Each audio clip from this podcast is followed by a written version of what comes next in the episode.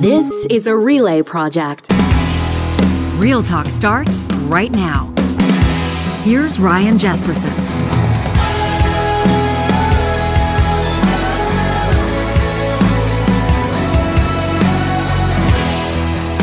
It's Friday and you're locked into Real Talk. We're looking forward to this. This is a Canadian energy super episode today. And we've long been planning on checking in. As you know, we've been talking about it for several days now with the combatants, if you will. No, I'm sensationalizing. The dance partners, can we call them? The two participants in the dialogue feature of this month's issue of Alberta Views, the magazine for engaged citizens. This is the April issue, and we're going to be talking to Dr. Heather Exner-Pirot from the Macdonald Laurier Institute and Janetta McKenzie from the Pembina Institute, who have argued yes and no, respectively, to the question, is Alberta oil ethical?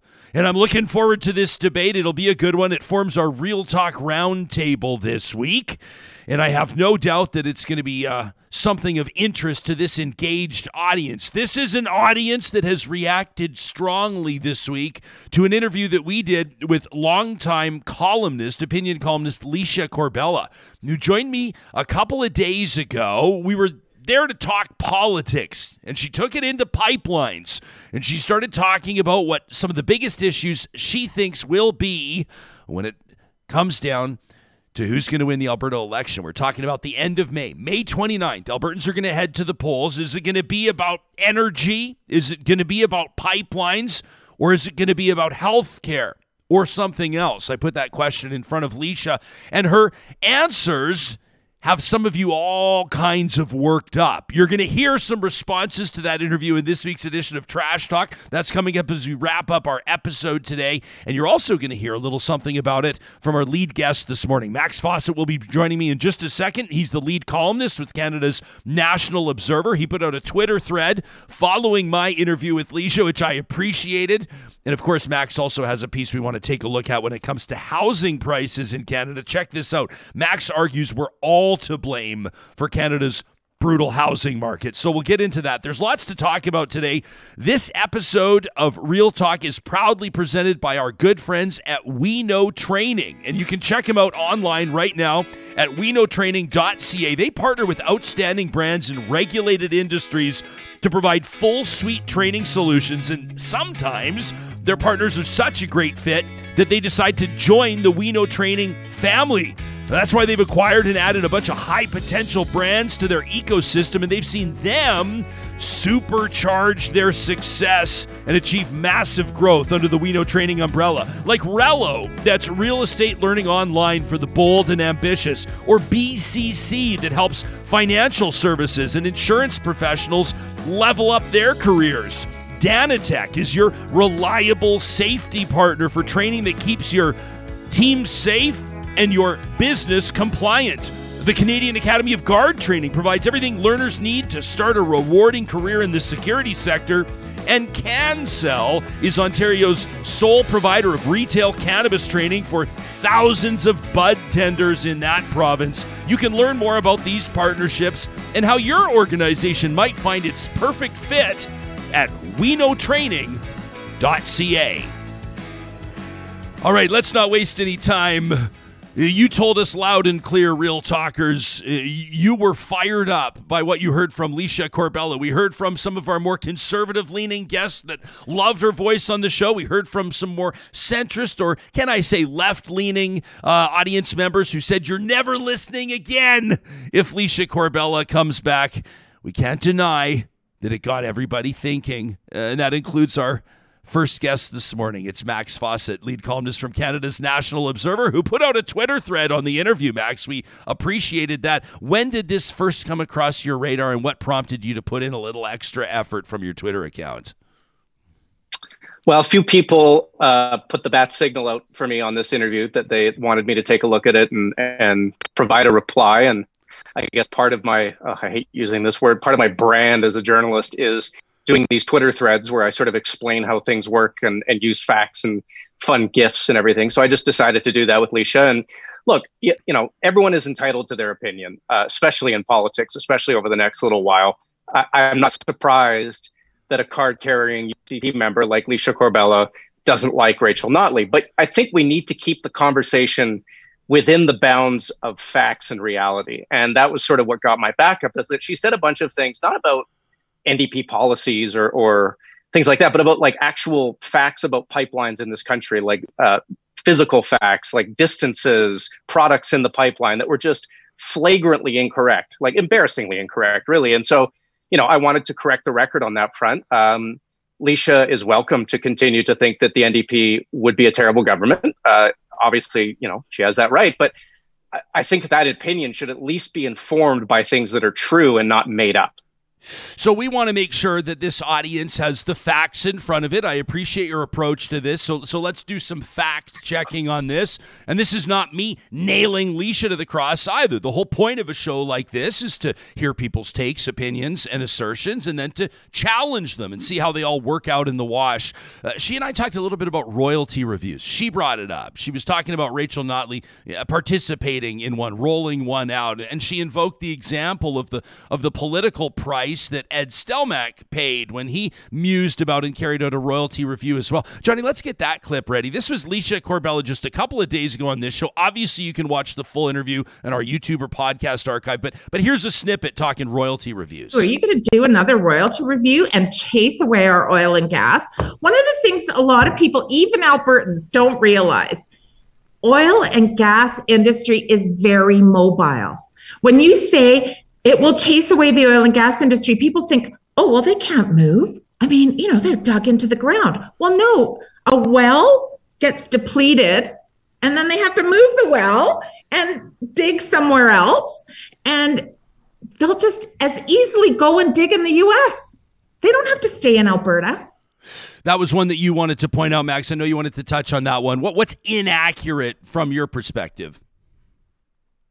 Have the 4 years that the NDP were in government as sort of a testimony to the fact that these fears are really not true. You know, I remember hearing this. I was covering the industry for Alberta Oil at the time, where I was the editor, and you know, you'd hear a lot of companies, especially ones that their founders or their chief executives were from Saskatchewan, saying, "Well, we're just going to move our head office to Saskatoon or Regina. We're not going to sit around and let this NDP government tax us to death." And do you know how many of those companies moved their head offices out of the province, Ryan?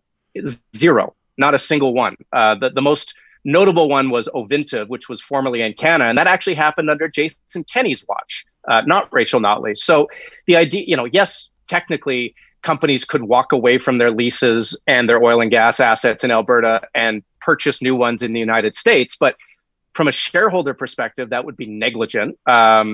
And it just doesn't actually make any sense when you look at the assets we have here in Alberta. Like the oil sands are not a well that depletes. Like Licia seems to think that all oil wells are like they were in the 1950s. But, you know, the oil sands, whether it's bitumen, you know, mining or it's in situ, like these are long life projects. And companies that have sunk billions of dollars into building the infrastructure around them are not going to walk away from billions of dollars to go spend more billions of dollars where? Venezuela, where they have heavy oil? Like it just doesn't accord with the reality on the ground. We also, by the way, you know, saw lots of jobs lost and a decline in spending in Texas. You know, people point to Alberta under the NDP and say, well, look at all the jobs that disappeared. Look at all the spending that went down. Same thing happened in Texas. And Texas had a Republican governor and a Republican president named Donald Trump for most of the NDP's term in office. They saw the exact same trends. And you know why? Because it's actually about the oil price. It's about the global price of oil, which Rachel Notley cannot control, Danielle Smith cannot control, Donald Trump can't even really control. And that was what drove down activity. That's what resulted in people losing jobs. And you see that now, the price is coming back up. Oh, look, the activity picks up again. It's almost like it's driven by the commodity price cycle and not politics. Licia, and again, like, so she and I, the background to this is that she and I participated on this political panel together, and we got into it quite a bit and actually had a good time doing it. I said, you got to come on Real Talk. We'll do the same thing. We'll talk about some of the big issues heading into this Alberta election. We didn't bring her on to talk about pipelines or energy policy. As a matter of fact, one of the magic things, if we even pull back the curtain, Max, on how you and I plan out our segments, we'll let people know We don't really plan them out. We like to see where the other person's going to go. We like to see where the conversation's going to go. She talked a lot about pipelines. She was making it a lot about energy and the energy industry and access to Tidewater and all these things. It was a lot like the 2019 UCP campaign, jobs, economy, and pipelines. I'm not 100% sure that that's where all the conversation and focus is going to be 4 years later, the 2023 election. I mean, I think that obviously the NDP wants to make it about healthcare. What do you think is going to be the ballot box question? What do you think Albertans are going to be thinking about that one question at the end of May? So that's a really good point you're making. And look, it's not surprising that a prominent conservative is living in the past because I think they quite enjoy the past. But there was a really good Janet Brown poll for CBC that came out just, I think, a couple of days ago. You know, Janet Brown, I'm sure you've had her on your show many times. She is the gold standard of polling in this province. And it showed that in 2019, you know, the run up to the 2019 election, oil and gas was the big issue on people's minds. It was top of the charts. Now, going into this election, it's the number 4 or 5 issue. Ahead of it is the economy. Ahead of it is inflation. Ahead of it is healthcare. I think it's gone down 30 or 35 points in terms of the number of people who rank it their most important issue. So if the UCP wants to make this about pipelines, they're going to lose the election. It's just that simple. What do I think the ballot issue is going to end up being? It's going to be, who do you trust? Do you trust Rachel Notley, the NDP, to not, you know, blow up the economy, as I think conservatives would like to pretend? Do you trust Danielle Smith not to blow up the healthcare system, as I think, you know, progressives would like to pretend? I don't think either one of those characterizations is true, but I think that'll be the ballot question for everyone, is who do you trust more with the things that you care about most? And I think it'll be a fascinating election and a fascinating campaign around that issue. One of the sort of the trust factor storylines, you know, people can evaluate Rachel Notley as a standalone. They can evaluate Danielle Smith as a standalone. And I think that this call with this so-called street preacher, Artur Pawlowski out of Calgary, is going to be a story that Danielle Smith's team is going to work hard to get you to forget about. And when you're talking about trust factor, I wonder how significantly this will factor in. Again, to go back to the conversation with Licia a couple of days ago, I don't know if she really believed what she was saying, because she kind of walked it back a little bit. People should listen to the full interview. But here was our exchange on Artur Pawlowski. This is the call everybody remembers, 11 minutes of the Premier's time with a guy that was just weeks out from being tried on charges that since happened, the ruling yet to come down, weeks away from being tried on serious charges relating to that Coutts border blockade. And Licia says, yeah, I just don't see this as a huge issue. You think that the Premier should be calling somebody a couple of weeks before their trial relating to Coutts border blockade where guns were seized? You don't honestly think that's a good look for the Premier? No, it's not a good look, but I think that in light of the fact that she made promises with regard to, she shouldn't have made those promises, but she made promises with regards to prosecutions based on vaccine status. Yeah. That's what she made promises on. And I think she wanted to make it at least look like she was trying to follow through on that. How much of a liability, Max, is this for the Premier, do you think, whether you're talking about the trust factor or even anything else remotely related to the story? I think it's big, and she keeps making it bigger, which is the part that I can't really understand. I mean, you know, when she changes her story every week on her call-in radio show, and then, you know, that creates a whole nother cycle of people asking questions about why she made that call and what it was really about. Doesn't help her talk about things she wants to talk about, like the budget, like the money they're spending, like the economy. And so there's a lot of political self-injury at play here. You know, I know the UCP wants to make this about sort of the technicalities of, you know, did you talk to the prosecutors? Did she not talk to the prosecutors? I think the real issue is, why is she talking to this guy at all? You know, anyone who is in Calgary, I mean, good Lord, he lives near me here in my neighborhood, knows who this individual is. You know, he's a very sort of hateful figure, you know, anti-LGBTQ, he blamed the floods on gay people, you know, anti-vaccine, like just not a mainstream or even remotely mainstream character. So why is the Premier spending 11 minutes on the phone genuflecting to him and coddling him and trying to sort of assuage his tender feelings. It's such a bad look, and it speaks to, I think, her judgment and the people that she surrounds herself with. And, you know, to Licia's point where she's kind of hand waving it away, and I've seen other people do this, the question I would put to them is, if this was Rachel Notley and she spent 15 minutes on the phone with a pipeline protester who had tried to blow up a pipeline in Alberta, how would they respond? Would they say, it's not such a big deal, you know, it's just, you know, whatever, let's move on? Or would they make it the biggest deal in the history of big deals? I think we all know what the answer to that is. So there's some just very obvious hypocrisy here. But the longer we spend talking about Artur Pawlowski, the less time the UCP has to spend talking about things like jobs, economy, and everything else that I think is much better for them than this. Let me ask you, to bring it back to my conversation with Licia Corbella earlier this week, she asserted that Rachel Notley didn't fight for Alberta's energy sector. I mean, she went so far as to say that there's been no other Canadian premier in history that has ever fought against their number one industry as vociferously as Rachel Notley did. That's my paraphrase, by the way. But she invoked the examples of, she talked about, you know, different government bills, federal bills. She talked about Energy East. She talked about Northern Gateway in particular, kind of caught my interest. Now, I feel like a lot of the conversation or the opining about the Northern Gateway pipeline ignores the fact that it was the courts that said no to this, and that the Harper government's approval of this project was almost, dare I say, irrelevant. In other words, this wasn't something that came down to the politics. And politicians can rattle their sabers around items or issues, cases before the courts, and there's great politicking to be done. But when it comes to the actual work that might be accomplished, people might be left wanting. What, you talk about bringing the facts. Why don't we talk about the facts about why Northern Gateway didn't happen? Sure. I mean, it was a failure of the Harper government, like you say, to do the consultation on it properly. The federal court threw out the approval. And certainly my sense back at the time, and I recall, you know, Enbridge basically saying they weren't interested in reviving the project, you know, going through that whole process again. It was a dead letter. And so the idea that Trudeau killed it, you know, he euthanized it. It was already dying because there were so many problems with legal problems with unceded Indigenous territory in northern BC. That is something that I just don't think the oil and gas industry understood. I think they thought that the legal landscape was similar to Alberta, which, I mean, Alberta is treated, BC is not, mostly not treated. Like, it always boggled my mind the way they approached it. But, you know, I think Gateway was a dead letter, and Rachel Notley wisely chose to focus on the one pipeline project that could get Alberta oil to tidewater, which was TMX, because TMX was already running along an existing route. It was not cutting through sort of, you know, virgin forest and all the rest of it like Gateway would have. It just didn't have the same problems. So I think she wisely said, if I'm going to fight for something, I want to fight effectively.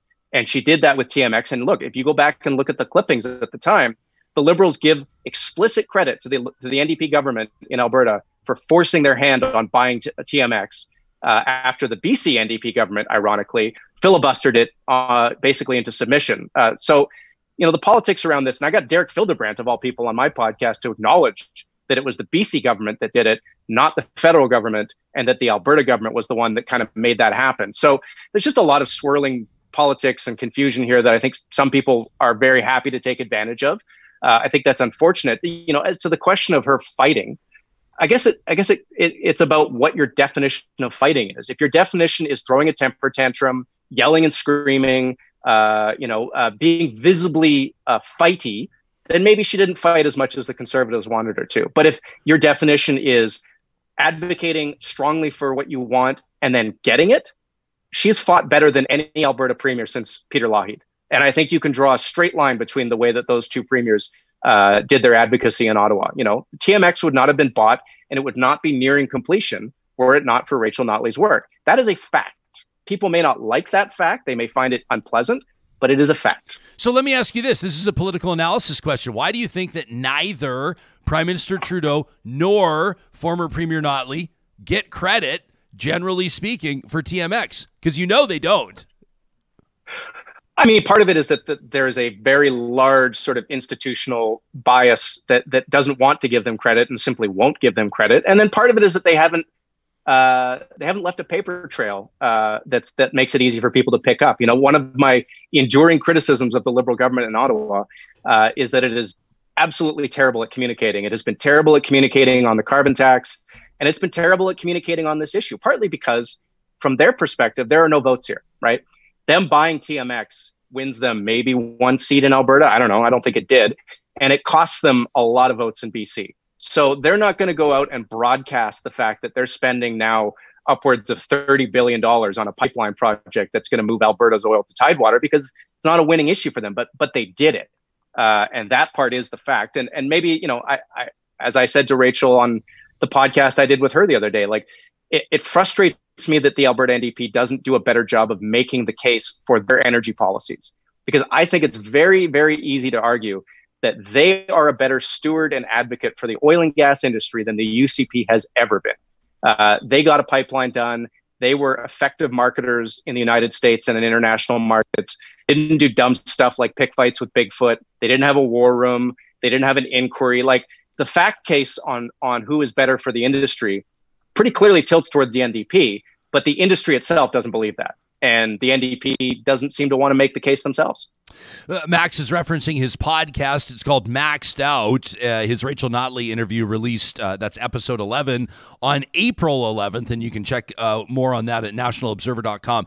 Max, two questions for you. They're both huge ones. And so I'm being completely unfair to you right now, because I'm asking you just a real quick question that would require a whole bunch of time to actually answer it. But I'm going to be talking to Janetta McKenzie and Heather Exner-Pirot, both contributors to Alberta Views, the April edition. It's a great edition, and they get into the dialogue, is Alberta oil ethical? And then they dig into it from a yes and no perspective. So let me ask you a massive question. I'm curious on which angle you'll use as your approach. Is Alberta oil ethical?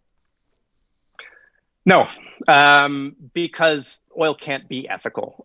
You know, I reject the premise, as Herb Gray used to say in the House of Commons many years ago. The idea that oil is ethical or not ethical, it's a commodity.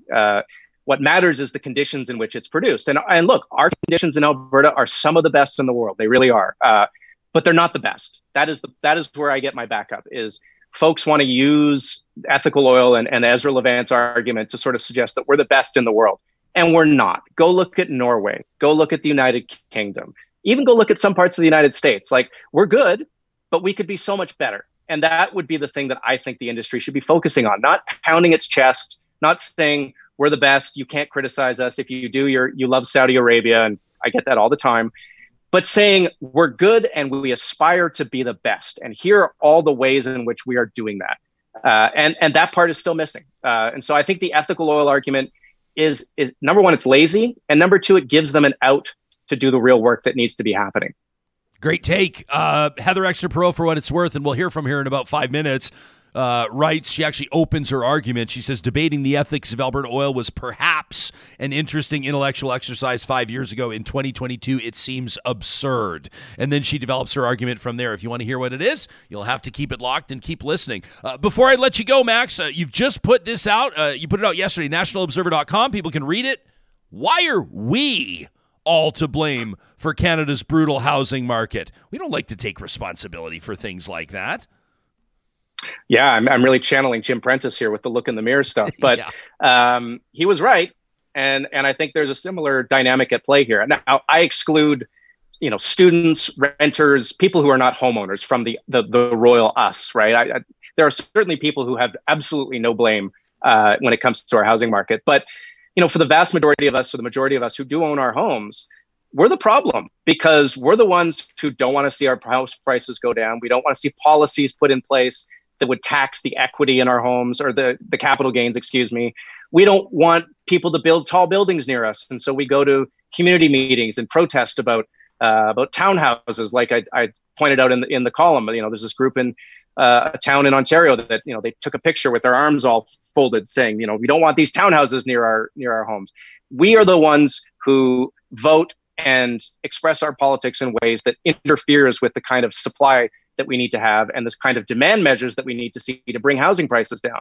And so, if we're going to solve the housing conundrum, which it's not great in Alberta, but it is horrific in BC and Ontario and other parts of the country. Yes, we need more, you know, social housing, like the NDP MP, Daniel Blakey said in that very good speech that went viral. Yes, we need more market housing like Pierre Poilievre and conservatives say, but we also need to take a look at our own attitudes and how those are getting in the way of building what we need to build in this country to bring house prices down. Max Fawcett is the lead columnist at Canada's National Observer and the host of Maxed Out, which is a great podcast where Max basically brings on people with whom he thinks he could not disagree more, and they hash out important issues just like he does here on Real Talk. It's always a pleasure to see you, my man. Thanks for doing this and have a great weekend. Yeah, you too. Thanks for having me on. Yeah, you got it. You can follow Max on Twitter at Max Fawcett. And again, read his work. Check out his podcast, nationalobserver.com. We're going to get to our dance partners. We're gonna get to the dialogue participants as featured, the contributors to Alberta View's April issue. I wanted to remind you, by the way, that Real Talkers have an opportunity to subscribe to Alberta Views for 50% off the regular price, which is actually amazing. The promo code is AVRJ. That's Alberta Views, Ryan Jespersen. AVRJ, the promo code. When you're going through the subscribe process at albertaviews.ca, it takes like 2 seconds. Get this, it winds up being about $20 for 10 issues of Alberta Views delivered to your door through the year. You got to be kidding me. Unbelievable. It's the magazine for engaged citizens with great contributors, as you're about to see in just a second. Wanted to give a shout out to our friends at Friesen Brothers this morning. You know, they've got this weekend a big event going on. It's April 15th and 16th, a Ukrainian-inspired Easter celebration at all of Friesen Brothers' Fresh Market stores. A feast for family and friends. Enjoy traditional Ukrainian, all-you-can-eat festive foods with carved gammon ham, Ukrainian sausage, pierogies, cabbage rolls, hot cross buns, you name it. Plus, Easter bite-sized cold cuts, deli meat, cheese, fruits, and, of course, traditional Easter deviled eggs. All of this, all-you-can-eat. $30 per person. You can find out more information at friesen.com/Easter dinner. You know, we're so proud to be partnered with Complete Care Restoration. I tell you, they're the ones that built this remarkable studio for us and did some problem solving along the way. This room's 110 years old. There was a water leak they had to source out and fix. They said, no big deal. This is what they do all the time. It's why they're chosen by more and more people that are encountering the, you know, the nightmare scenarios. You hope it never happens to you, but fire damage, flood damage. Maybe you're doing a renovation, you open up a wall and you find mold. You realize you've got asbestos. Don't try to deal with that yourself.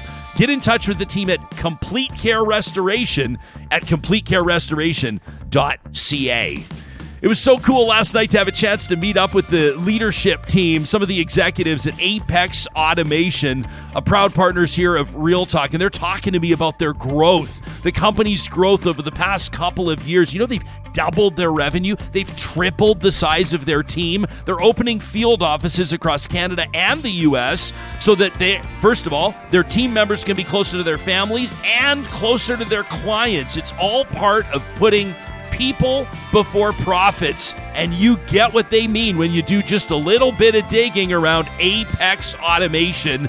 If you're maybe a recent graduate of engineering, maybe you're down coming out of the University of Calgary, maybe you've been in the business for a few years, or maybe you're an experienced professional engineer looking for a change of pace, check out what they're doing and how they're wired differently, so to speak, at Apex Automation. You can check out the careers link. They're hiring right now at apexautomation.ca. And before we get to our official Real Talk Roundtable this morning, I want to remind you that it's proudly presented by our friends at Urban Timber, reclaimed wood. That's right. They're the ones that designed and built our beautiful table in studio. They'd love to do the same for you, whether that's your home, your living room, maybe it's your dining room, or what about the boardroom at your office? It could be a coffee table, an end table, maybe shelving, flooring, or wood paneling. Whatever is your dream when it comes to design, they can make it a reality. You can come check out their new location in West Edmonton, open 10 to 4 on Saturdays, or browse them online, including that beautiful boxcar collection. You won't find furniture with more history inherent than the boxcar collection, on display right now at urbantimber.ca. Well, it's a question that people have been asking for a long time. When you start talking about social license, when you talk about energy expansion, when you talk about building pipelines, when you talk about the global energy arms race and economic security for nations, let alone corporations, people talk about ethical oil. But is there such a thing? This is the question that our guests take on in the most recent issue of Alberta Views magazine. Janetta McKenzie is a senior analyst with the oil and gas program at the Pembina Institute. She works on issues relating to net zero by 2050 and decarbonizing Canada's oil and gas sector. Arguing the other perspective on this is Dr. Heather Exner-Pirot. She's a senior fellow and the director of energy, natural resources, and environment at the Macdonald Laurier Institute. To the both of you, a warm welcome, and thank you so much for being here. Dr. Exner-Pirot, I thought it probably made sense to begin with you because you argue right out of the gates, debating the ethics of Alberta oil, perhaps, you say, an interesting intellectual exercise 5 years ago, you say, but right now it seems absurd. How come? Well, thanks for having me on the show, Ryan. And I want to also give a kudos to Alberta Views for hosting Janetta and myself. They call it a dialogue, people who disagree engage in respectful exchange, and it was, and I think we need more of that. I'm sure there are areas where Janetta and I agree, almost wholeheartedly on some of the issues. So it's good to have a respectful, kind of looking at kind of the areas where we might disagree. So I appreciated that opportunity. So I think we've just come out of a decade of cheaper energy because of the shale boom, and I think it allowed us to be a bit complacent and to take cheap energy for granted and not realize how many ways cheap oil improved human well-being, improved our lives, improved the ability to grow in other ways, improved human development. And now we're entering a period, and it was really pushed after the Russian invasion of Ukraine, into a period of expensive oil and expensive energy. And that is going to have very dramatic effects. So, Janette and I didn't choose the question, is Alberta oil ethical? Is water ethical? Is copper ethical? Or our cell phones ethical? Maybe it is the wrong question, but I absolutely believe that, yes, it would be unethical for us, to stop producing oil. And before I turn it over, just look at what happened, last week with OPEC plus cutting oil production. And what was the International Energy Agency's response? What was the White House's response? This is irresponsible. This is going to drive inflationary pressures. This is coming at a time when supply is tightening. This will hurt the most vulnerable people in the world. Because it'll make their cost of living go up. It'll push some people into energy poverty. So I think part of the problem is that in Alberta, we tend to be navel-gazing, and we tend to be very parochial and think about, is Alberta oil good for us or not? And we need to start looking at it that we're the world's fourth largest producer. Oil is critical to everything we do. We can't have 8 billion people without oil.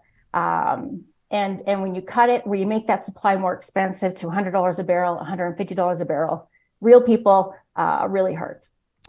Thanks for that. Janetta McKenzie from the Pembina Institute. So you are assigned the no perspective on this.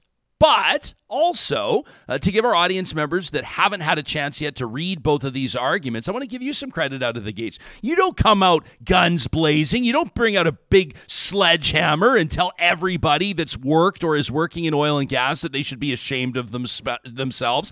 Despite the fact that you argue no, you write, quote, the industry and those who work in it have much to be proud of, including a record of technical innovation, strong safety standards, and good jobs for generations of Albertans. But then the rub, you say, but does all this make the product ethical? Can you take us into it? Yeah, absolutely. And thanks for having me, Ryan. And thanks, Heather, for engaging in this debate with me. Ultimately, I do think that the question, is Alberta's oil ethical, is probably the wrong one to be asking in 2023. A better one for Albertans might be, what is the role for our high carbon oil in a world that's focused on addressing climate change? And asking this question and answering it now matters a lot to Albertans in the future. We're currently experiencing an oil boom that's not accompanied by an uptick in jobs.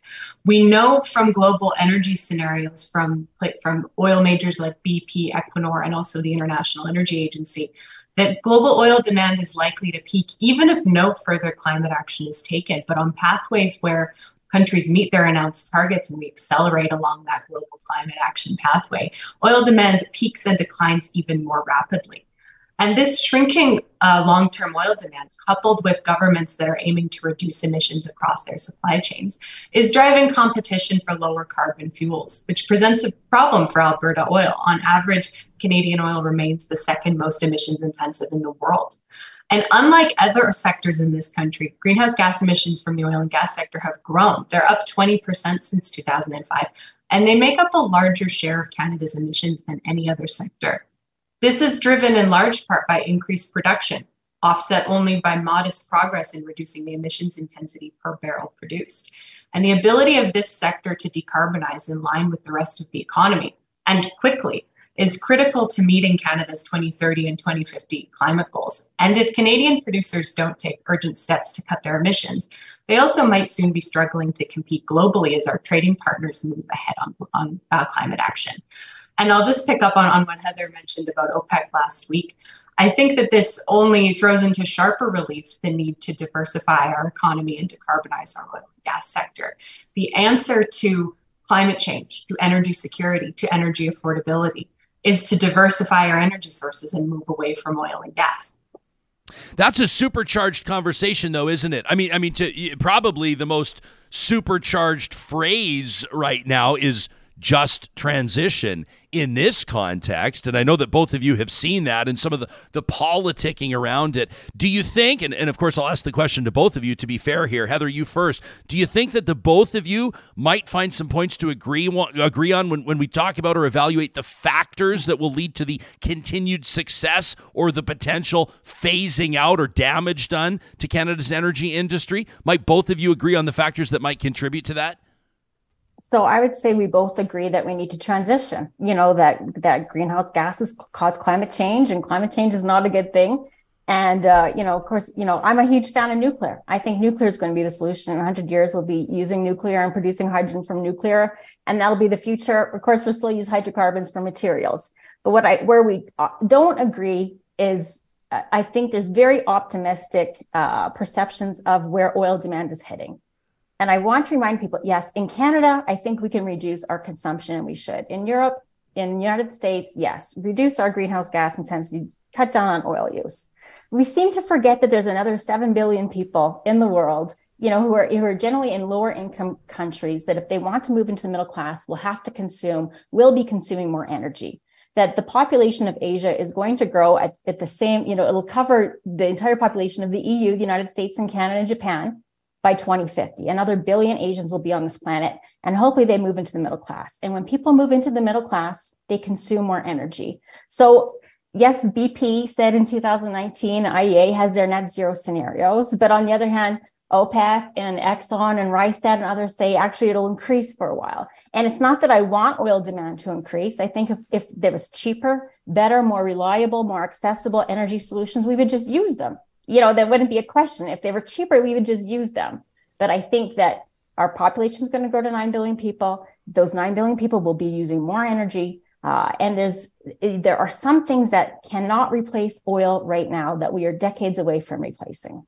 Janetta, how would you respond to that? You do write in your piece in Alberta Views, you do write about shrinking oil demand. Yeah, absolutely. And I do think it's important to note that these scenarios put out are not crystal balls, but even oil majors like BP and Equinor are putting out what they think a reasonable trajectory for global oil demand is based on existing climate pledges, announced targets, and on net zero. And these scenarios are continuously revised, usually every year. But the trend in the last few years is that they're revising long-term oil demand downwards, not upwards. And I think I'd also like to pick up on something Heather said. I very much agree that the world needs abundant energy resources now and in the future to support a good quality of life, both at home and globally. However, 20 years ago, that energy mostly came from fossil fuels because cost-effective substitutions weren't available. But that's not the case today, and it won't be the case in the future. The cost of renewable energy has been falling for a decade. In some cases, wind and solar are cheaper than fossil fuels, depending on the geography. The cost of solar power in particular has fallen by more than 85% since 2010. And in some places, solar power is the cheapest source of power ever. And the price tag of an electric vehicle is shrinking as well, and road transport is really critical to our outlooks on global oil demand. Bloomberg Bloomberg projects that EVs could reach cost parity with gasoline-fueled cars by 2026. And on a total cost of ownership basis, these cars are already cheaper. Meanwhile, the most recent energy crisis that we found ourselves in has really shown into sharp relief the results of fossil fuel dependence. Oil markets are historically volatile. And these events in Ukraine and events with OPEC recently have again reminded us that fossil fuel energy access and affordability can be very easily put at risk by invasions, embargoes, or other geopolitical developments. So the fact that renewable energies are cheaper now, and they will continue to get cheaper, I think kind of gets at this idea that the transition is still decades away. The transition's happening now and it will continue to accelerate, but there's a real opportunity for Alberta and Albertans to take advantage of the economic opportunities in the new energy economy. Let me ask you both what that looks like. Heather, what does that look like for Alberta to take advantage in a new energy economy? And do you think Alberta can still be, I mean, I've appreciated that you watch how language evolves and even how promotion evolves. You even look at when you drive down to the city of Calgary from Edmonton and you see the big billboard welcoming you there. For a long time, it said, feel the energy. And they started evolving the words they were using to describe Canada's, quote, energy capital. What does the future look like over the next 2 or 5 or 10 years, do you think? Okay, first let me respond to a few things that Janetta said. Sure. 80% of our primary energy needs come from fossil fuels, and the biggest proportion of that is oil. And so we have added, trillions of dollars into renewables, and it has displaced maybe 2% of primary energy demand. Solar and wind are not a very small proportion of our primary energy demands in the world today, and that just, I hope they grow. I'm supportive of them growing, but it'll take so long. The other things that, I mean, I have to say it, solar and wind are not baseload power. And they'll say, oh, we know. Then why don't you mention that in the discussion? So when you look at China, who has a lot of the supply chain on solar, that they're able to build it quickly, and, they are building it at an incredible rate. They're deploying solar at an incredible rate, but they're still building coal and they're still increasing their oil consumption because when you add solar and wind, you have to add something on the other, on the other side of the ledger, the baseload power. So we had the biggest burning of coal last year in 2022 than we've ever had in human history. And so despite all the money that we put into solar and wind, we are still burning more coal than ever. And that is the first thing we should start taking down, with LNG, first of all, with solar and wind to produce electricity. But electricity isn't even the bulk of the power that we use. And so solar and wind are going to provide electricity. And that's great. And there's other sources. We need to look at hydro and nuclear too. But they don't do industrial heat and they don't do transportation. They do it very poorly. So then we talk about the EVs. We are really on the cusp already. I want people to know that the capital expenditures in mining globally peaked in 2012. When the IEA says we need to, produce 6 times more metals to meet our energy, needs to do the energy transition, OECD just put out a report yesterday on the same thing. We aren't even at 1 times what we were at 2012. We are orders of magnitude below a lot of these minerals of what we need to produce. And guess what? Mining has never been more expensive because diesel is more expensive. And so mining companies are not pouring 6 times more money into new mines. So it is, you can tell when a mine is not going to be online for 10 or 15 years. So I can see 10 or 15 years into the future of what is going to be available for critical minerals. And everyone can tell right now, everyone is saying it, we are not going to have the critical minerals we need for the transition. And I would love for us to mine more. Canada would really benefit from that. But we aren't mining more in Canada, globally, anywhere. We're mining pretty much at the same pace as we have been, for the last decade, and it's not enough. On the other question, I'll be quick since I took up so much time. I hope that we stop burning oil and gas. I hope that we move away from internal combustion engines, but we will never stop using hydrocarbons because they are an incredibly useful molecule, incredibly diverse, incredibly accessible, incredibly cheap. So we're already producing more net zero petrochemicals. We're already producing blue hydrogen, net zero hydrogen. And there's so much opportunity for us to use that. And the last thing I'll say is not all oil is created equal. You can't displace the heavy oil that we have in the oil sands with light, sweet crude elsewhere. They have different purposes, different uses. And so the oil sands will not be the last because we're always going to need heavy oil for some things. Janetta, I appreciate that, Heather. What would you like most to respond to there? There's a lot to choose from. Yeah, I'm going to do it all. First, I'll start with the EV question, which is, I agree, road transport makes up almost half of crude oil demand globally. It's a huge indicator of where global oil demand is going. As we switch over to EVs, the world will need less oil. There are already indications that the pace of that particular transition is accelerating based on EV sales trends from the last few years and the fact that costs are going down. We also know that our close allies and trading partners like the United States are moving very quickly on this. Just this week, the U.S. Environmental Protection Agency released a new regulation targeting transport emissions, which could see 2/3 of new car sales being electric by 2032. This has implications for the global transport industry and for Alberta's oil and gas sector. But I absolutely agree with Heather that we need a much, much bigger ramp up and to unlock private investment into lower carbon and clean energy. This has been identified as a gap by the International Energy Agency that we need to almost quadruple the amount of clean energy and lower carbon investment that the world is making by 2030 annually. So I absolutely agree. There's opportunities for lower carbon energy in Alberta. There's also opportunities to scale up the installation of renewable energy. This transition is not flipping a switch. It's not going to happen overnight. It is going to take time. However, the fact that the costs of renewable energy are going down and are going down drastically, the fact that we are seeing these trends in road transport begin to accelerate, these all indicate that we are headed for a very different energy marketplace in 2050 and even 2030. And there is a real opportunity for Alberta to pursue a net zero aligned industrial decarbonization strategy that allows for training workers in new jobs and preparing for where the new really important parts of the energy economy will be. But I absolutely agree that we need to unlock much greater private investment in Alberta and in Canada. We're talking, if you're just tuning in, live streaming on the Mixlr audio app presented by California Closets. That was Janetta McKenzie, also joined by Heather Exner-Pirot from the Pembina Institute and the Macdonald Laurier Institute, respectively. Let me ask you this, to bring the question or the focus back to, is Alberta oil ethical? Now, whether or not this is a productive conversation, Max Fawcett asserting earlier, he said it's a commodity. He says a commodity can't be inherently ethical or unethical. Let me ask you about optics.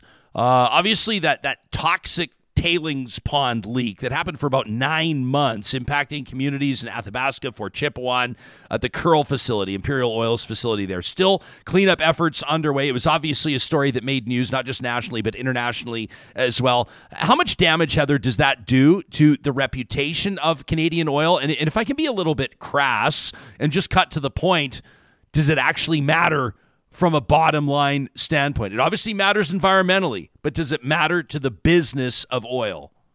It doesn't. And this is, I'm glad we're getting into this element of the conversation because OPEC share is going to be growing. When people say, is it a commodity? Is it ethical or not ethical? Let me tell you that Russia and Saudi Arabia and Iran and Iraq will use it in unethical ways. They will use that leverage of controlling energy security for the world in ways that do not align with our values and with our interests. And how we ignore that aspect of the conversation, I don't know. We just came out of a period where Shell oil grew dramatically. And so that, after the 2008 peak, $147 a barrel, shale oil grew, American production grew. They went from the world's largest importer to the world's largest producer. And that changed the balance of power. And that, that created a kind of a decade of cheap energy, low interest rates, all those things. Now we're moving out of that. That's why OPEC Plus could make that move last week, is because they see that they have the leverage, that shale oil can't ramp up like that anymore, that they're starting to get bigger part of the market share. And the only country, the only OECD country, the only Western country that can significantly expand its oil production now is Canada. And so, so does it, are our allies going to choose a lower carbon barrel, or, will they choose Russian over a Canadian barrel? I think absolutely not. First of all, they don't even have that option. Japan's still buying Russian oil above the sanctions cap rates because they have no choice. They have to buy Russian oil. Are they not waiting until TMX is up so they can buy more Canadian oil? Absolutely. I think, the oil sands had a poll, but it was an Ipsos poll, global poll. What country would you most rather buy your oil from? Canada was the number one country above Norway and United States. So no one can tell me that our allies that Europe, that the United States, that Asia don't want to buy a Canadian oil barrel, that they will think about, you know, the greenhouse gas intensity when their alternatives are Russia. Janetta, what do you think? Yeah, absolutely. I'll talk about the tailings first, which is, I think this is a huge issue. And in light of the sector's long-term outlook, we do have to consider companies' serious liability problems. This is an issue with a ballooning price tag, which Albertans will be on the hook for if industry can't pay. And as long as the sector grows, future revenues are in theory meant to pay for the cleanup of these projects and the cleanup of this tailings waste. But when large structural change is on the horizon, like a global decline in demand for oil, relying on those future revenues becomes really, really precarious. And then I'll switch again to the energy security angle. Again, the fact that there is so much dependence on oil and gas in the global economy means that moving to renewables and diversifying our energy supply is a way to solve that. Of course, this doesn't happen with the snap of a finger and overnight. There will be short-term bumps in the road that we have to navigate on our way to net zero by 2050. But global climate action is gaining momentum. Our allies are planning to get off of oil as well. They can't tomorrow, but in 5, 10, 20 years, absolutely. And the Alberta oil and gas sector needs to be aware of how that will impact their own operations and their own need to decarbonize their own operations. Maybe tomorrow, Japan can't decide to buy a barrel of oil based on its emissions intensity, but as it works to meet its own climate goals, maybe it will. I think it will. And I think that as well, the fact that there's not enough renewable power penetration thus far does not mean that there won't be in the future. You know, we're not talking about 30 years from now. We're talking about the next decade, where there is projected to be a massive increase of global climate action, renewable energy capacity, of placing a premium on emissions reductions from our trading partners. We already see this in the European Union, which has recently passed a carbon border adjustment mechanism, places tariffs on emissions intensive goods. This doesn't yet include petroleum products, but it might in the future. This is how the European Union emissions trading scheme developed. It started with a few products and added more and more. So we need to be aware of that as well. Yes, we are selling oil to our allies today, but in the future, our allies are going to get off of oil and gas as well.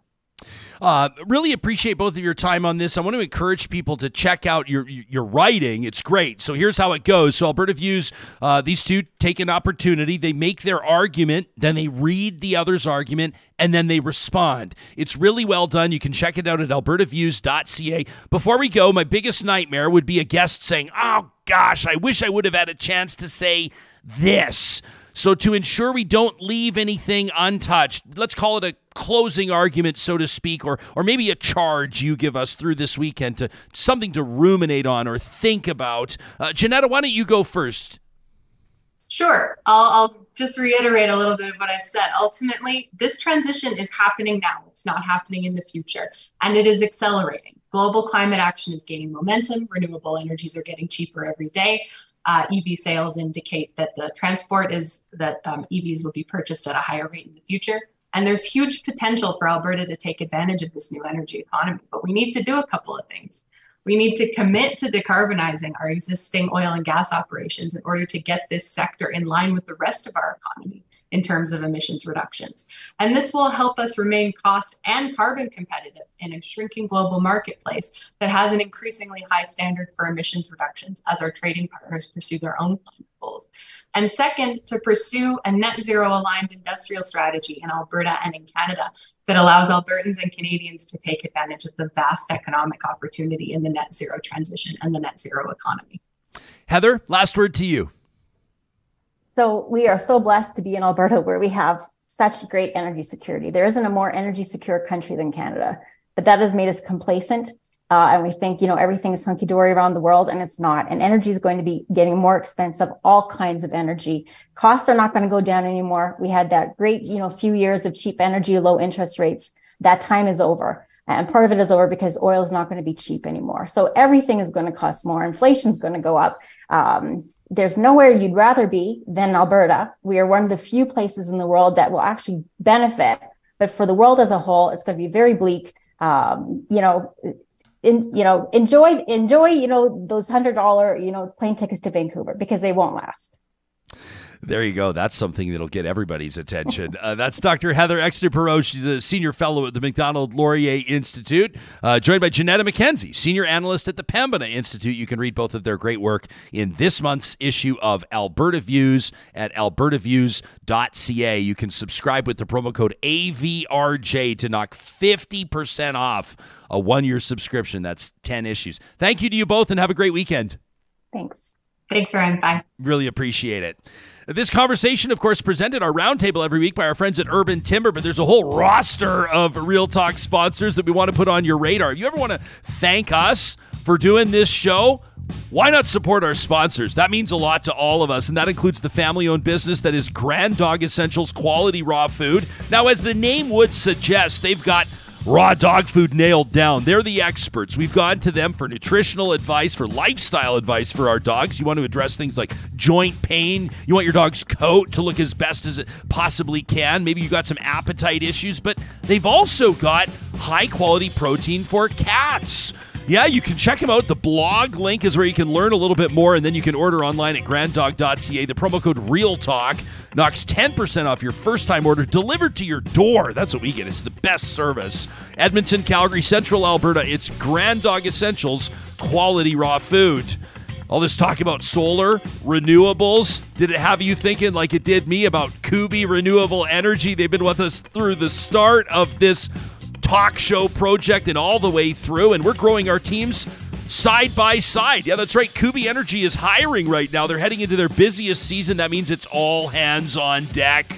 Are you or somebody you know passionate about advancing Canada's energy industry while making a positive impact on the environment? They would love to hear from you. Kuby's looking for apprentices, journey persons as well in both Edmonton and Calgary. You can check out kubyenergy.ca/careers to learn about open positions. Johnny, for people watching this on YouTube, you're showing them photos. This is like in Canmore. This looks like a really cool job. Doing installation. Yeah. Can you imagine being up on roofs in mountain communities installing solar to save the planet? Yeah, it looks incredible. It goes above and beyond the regular call of duty, doesn't it? Okay, so you sign up for Kuby. You've got solar panels up on your roof. What next? Well, partpower.ca wants you to know about their solar club. Yeah, that's right. In the summer months, they're not going to BS you. In December, your solar panels, you'll be using all the juice they can give you. But in June, July, August, maybe a little extra energy, you sell that back to the grid via Park Power. They're going to pay you more than any other of the big guys will. You can learn more about it, read about it online at parkpower.ca. Don't forget, the promo code REALTALK23 is a bundling promo code. So if you take your electricity, natural gas, and internet business over to Park Power, they're going to knock $150 off your first bill. That's $50 for each of them with the promo code REALTALK23 at parkpower.ca. So, Johnny, we had our meeting yesterday with Mike and his team at Eden Landscaping. Mm-hmm. They showed us the mock-ups for the backyard overhaul they're doing for us, this total redesign. Beautiful. Oh, we're so excited. 3D renderings, that's all part of the process. So when I talk to you about what it's like to hire Eden Landscaping, I'm doing it with personal experience. We're in the process right now. And don't worry, Real Talkers, I'm going to show you the before and after pics and the whole nine yards. It's amazing working with Mike and his team because you can tell how much they care about giving people a space that they can enjoy, work, and grow in, to provide a space that's flexible. It's as flexible as your life, and that it can evolve as your needs evolve. And I'm going to be honest with you, we're on a budget. And so we told Mike the budget, and he's working the design around that budget. He understands that different people come at it from different angles. It's been a joy to work with Eden Landscaping, and you can do the same by making contact with them. A free consultation at landscapeedmonton.ca. Before we go any further, before we get to Trash Talk, I have to tell you about what's going on at Dairy Queen Baseline. This is, I talked to Michael Lieber yesterday. He's the owner. Mm-hmm. This is a family-owned business. You know, they are #1 in the country for soft serve sales. What? More people buy soft serve ice cream at the Dairy Queen Baseline in Sherwood Park than any other Dairy Queen in Canada. Incredible. Johnny, I think it might be in part because of this new churro-dipped cone that they've got. If you go check them out, you can find these at the Dairy Queens of Northwest Edmonton and Sherwood Park, all five of them, Palisades, Nemeo, Newcastle, Westmount, and Baseline Road. A churro-dipped cone topped with cinnamon sugar. Yeah, that's right, all coated on their world-famous soft serve. I know what we're doing this weekend. We're going to a Dairy Queen of Northwest Edmonton or Sherwood Park for a churro-dipped cone. You make sure you let them know that Real Talk sent you. You holding up okay, pal? I'm doing okay. I'm pretty excited for the end of the show here because I just know Trash Talk is going to be lit up today. So, you deserve a quick shout out here, Johnny. There's been some troubleshooting involved in the shows this week, and you're doing a hell of a job. Circumstances, life puts them in front of us outside of our control, but it is how we respond to them that exemplifies our character. But that's big 10 points for you this week. Buddy. I love our listeners. You know, obviously I can see a ton of them just moved over to Mixlr today. We're going to have the whole episode up on YouTube after, but it's crazy. It's a crazy time we're living in. And I was telling you yesterday, like, you come from TV where like a signal goes up to from a truck to a satellite and it goes anywhere in the world. It just works. Whereas the internet, it's so volatile these days. I mean, every day since we've been in here, things have been stealth. Yeah. And then we didn't change anything. We do updates on Friday just for this reason because we have the weekend to sort it out, but just we don't know what's happening. So hopefully our provider, they're coming by today to fix things out. Monday, everything will be good again. We'll be rocking and rolling. It's just crazy. You update one thing, 10 others don't work, right? People can feel your pain, man. People can feel your pain. But people have been there. Thanks so much to our listeners because they're giving me props in the chat. Oh, that's great. I'm happy to hear it. And that's a great reminder as well. You can always catch Real Talk. So, I mean, we're talking about EVs and technology and how it's changing. More and more people are streaming audio in their vehicles. They're streaming audio in their commute, on the bus, on the train, what have you. Used to, have to have a Walkman that could pick up like an AM or an FM signal. You go to Mixlr, you download the app, and you just search for Real Talk Ryan Jespersen. You can stream our audio wherever you're at live. It's really great. And anytime the YouTube feed gets a little wonky, go check out Mixlr. There's a whole other group of Real Talkers hanging out there every single morning. And that's presented by our friends at California Closet. Now, every Friday, as Johnny alluded to, this is a tradition. It's a chance to get some, this trash talk. I will say this. We had about 5 emails pulled for this, and then I talked to Licia Corbella, and then we just had to overhaul the entire trash talk because our inboxes were flooded. We love the passion. We love the engagement. This is presented every Friday by our friends at Local Environmental Services. Check them out online, localenvironmental.ca. A chance for you to blow off a little steam, a tradition we call Trash Talk! And this one from Marilyn, who says, I was listening to your segment, Jespersen, with Charles Adler on Tuesday, whether or not a person deserves care, perceived by the general population with a coffee clutch that they did not take care of their own health. However that may be designed, this is the whole thing, more personal accountability for heart attack victims. Marilyn says the thing that's often overlooked is how this group of people with all these attitudes will actually operationalize their beliefs. Like, what's their plan? Like, if you truly believe in survival of the fittest, what's your definition of fittest? Who's setting the criteria for deciding whose life is the most valuable? These political parties, the coffee clutch, have also mused that people deserve cancer, or that maybe anybody closing in on 80 years of age has lived to their life expectancy. Who else might be on the chopping block? Marilyn says there's no doubt in my mind many groups of people, young and old, currently on this chopping block. She says, I don't know about you, but I definitely don't believe that some of these commentators have the knowledge, the right, or the moral decency to be deciding the value of life. Everybody's life has value. Universal healthcare is for everyone. That from Marilyn. What about this one from Donna, who says, so Jespersen, according to Chelsea Petrovic, mayor of Claresholm, and Danielle Smith, the premier of Alberta, being accountable for your health, staying out of hospital and staying healthy doesn't include getting vaccinated. I guess if this recommendation came from a naturopath, it might hold more validity. Donna said, I heard a comedian recently say the anti-vaxxers are doing their darndest to bring back polio. She said, I thought that might make Real Talkers laugh. That from Donna. I think I should get 5 points for sticking a trash talk in the plant behind me. What do you think? Until people see this. You scored a 3-pointer. I did score it from way downtown. Right in the fern. This one from Thomas. Thomas says, Jespo, first off, loyal listener. I got a great deal of respect for your show and most of your guests, but he says, I could barely keep my Cliff Bar down when Licia Corbella, we know what he's eating for breakfast, when Licia Corbella started spewing her anybody but Rachel Notley vitriol, a vitriol light on facts and full of that condescending phrase, the people don't realize. The translation, here's my view, and woke people don't agree with me. At our house, says Thomas, we're proud centrists. Some days, a dash to the left. Other days, a smidge right. He says, I always thought that so-called journalists took pride in approaching issues with balance and research. Even if they're writing an opinion piece, facts might be nice. He says, the bias was blatant. Just imagine if an NDP premier was conducting calls with a union executive facing criminal charges. The right would have a proper shit fit.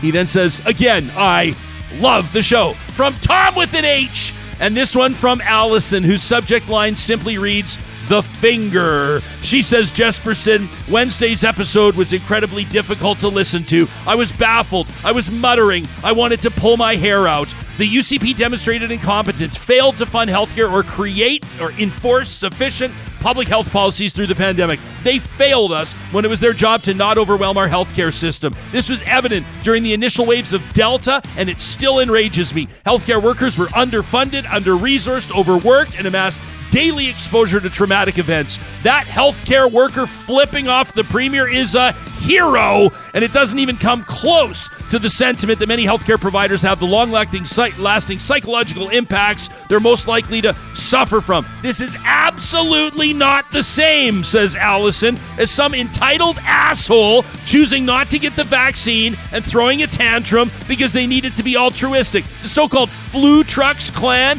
had an anti-democratic, fascist, racist protest base openly identifying in its ranks. She says the stunt they pulled at the border is terrifying.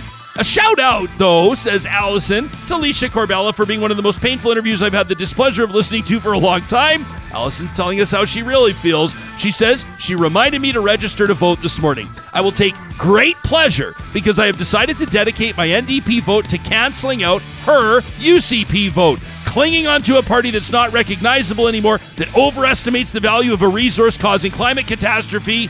Her takes on the NDP are based on fear, and I believe that the difference in these parties is social programming and funding. I didn't believe Jason Kenney on health policy, and I don't believe Danielle Smith's iteration of the same thing.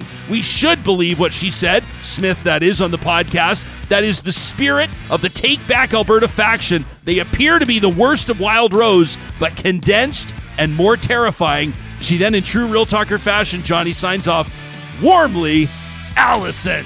You can send us your trash talk to talk@ryanjespersen.com, whether you agree or disagree with a guest that you've heard or seen on the show. We thank you for your engagement. You are the most engaged talk audience in the country. You can send us a tweet. You can check out our Instagram and TikToks by following Real Talk RJ, and we'll see you right back here on Monday. Make it a great weekend, everybody, and thanks for tuning into Real Talk.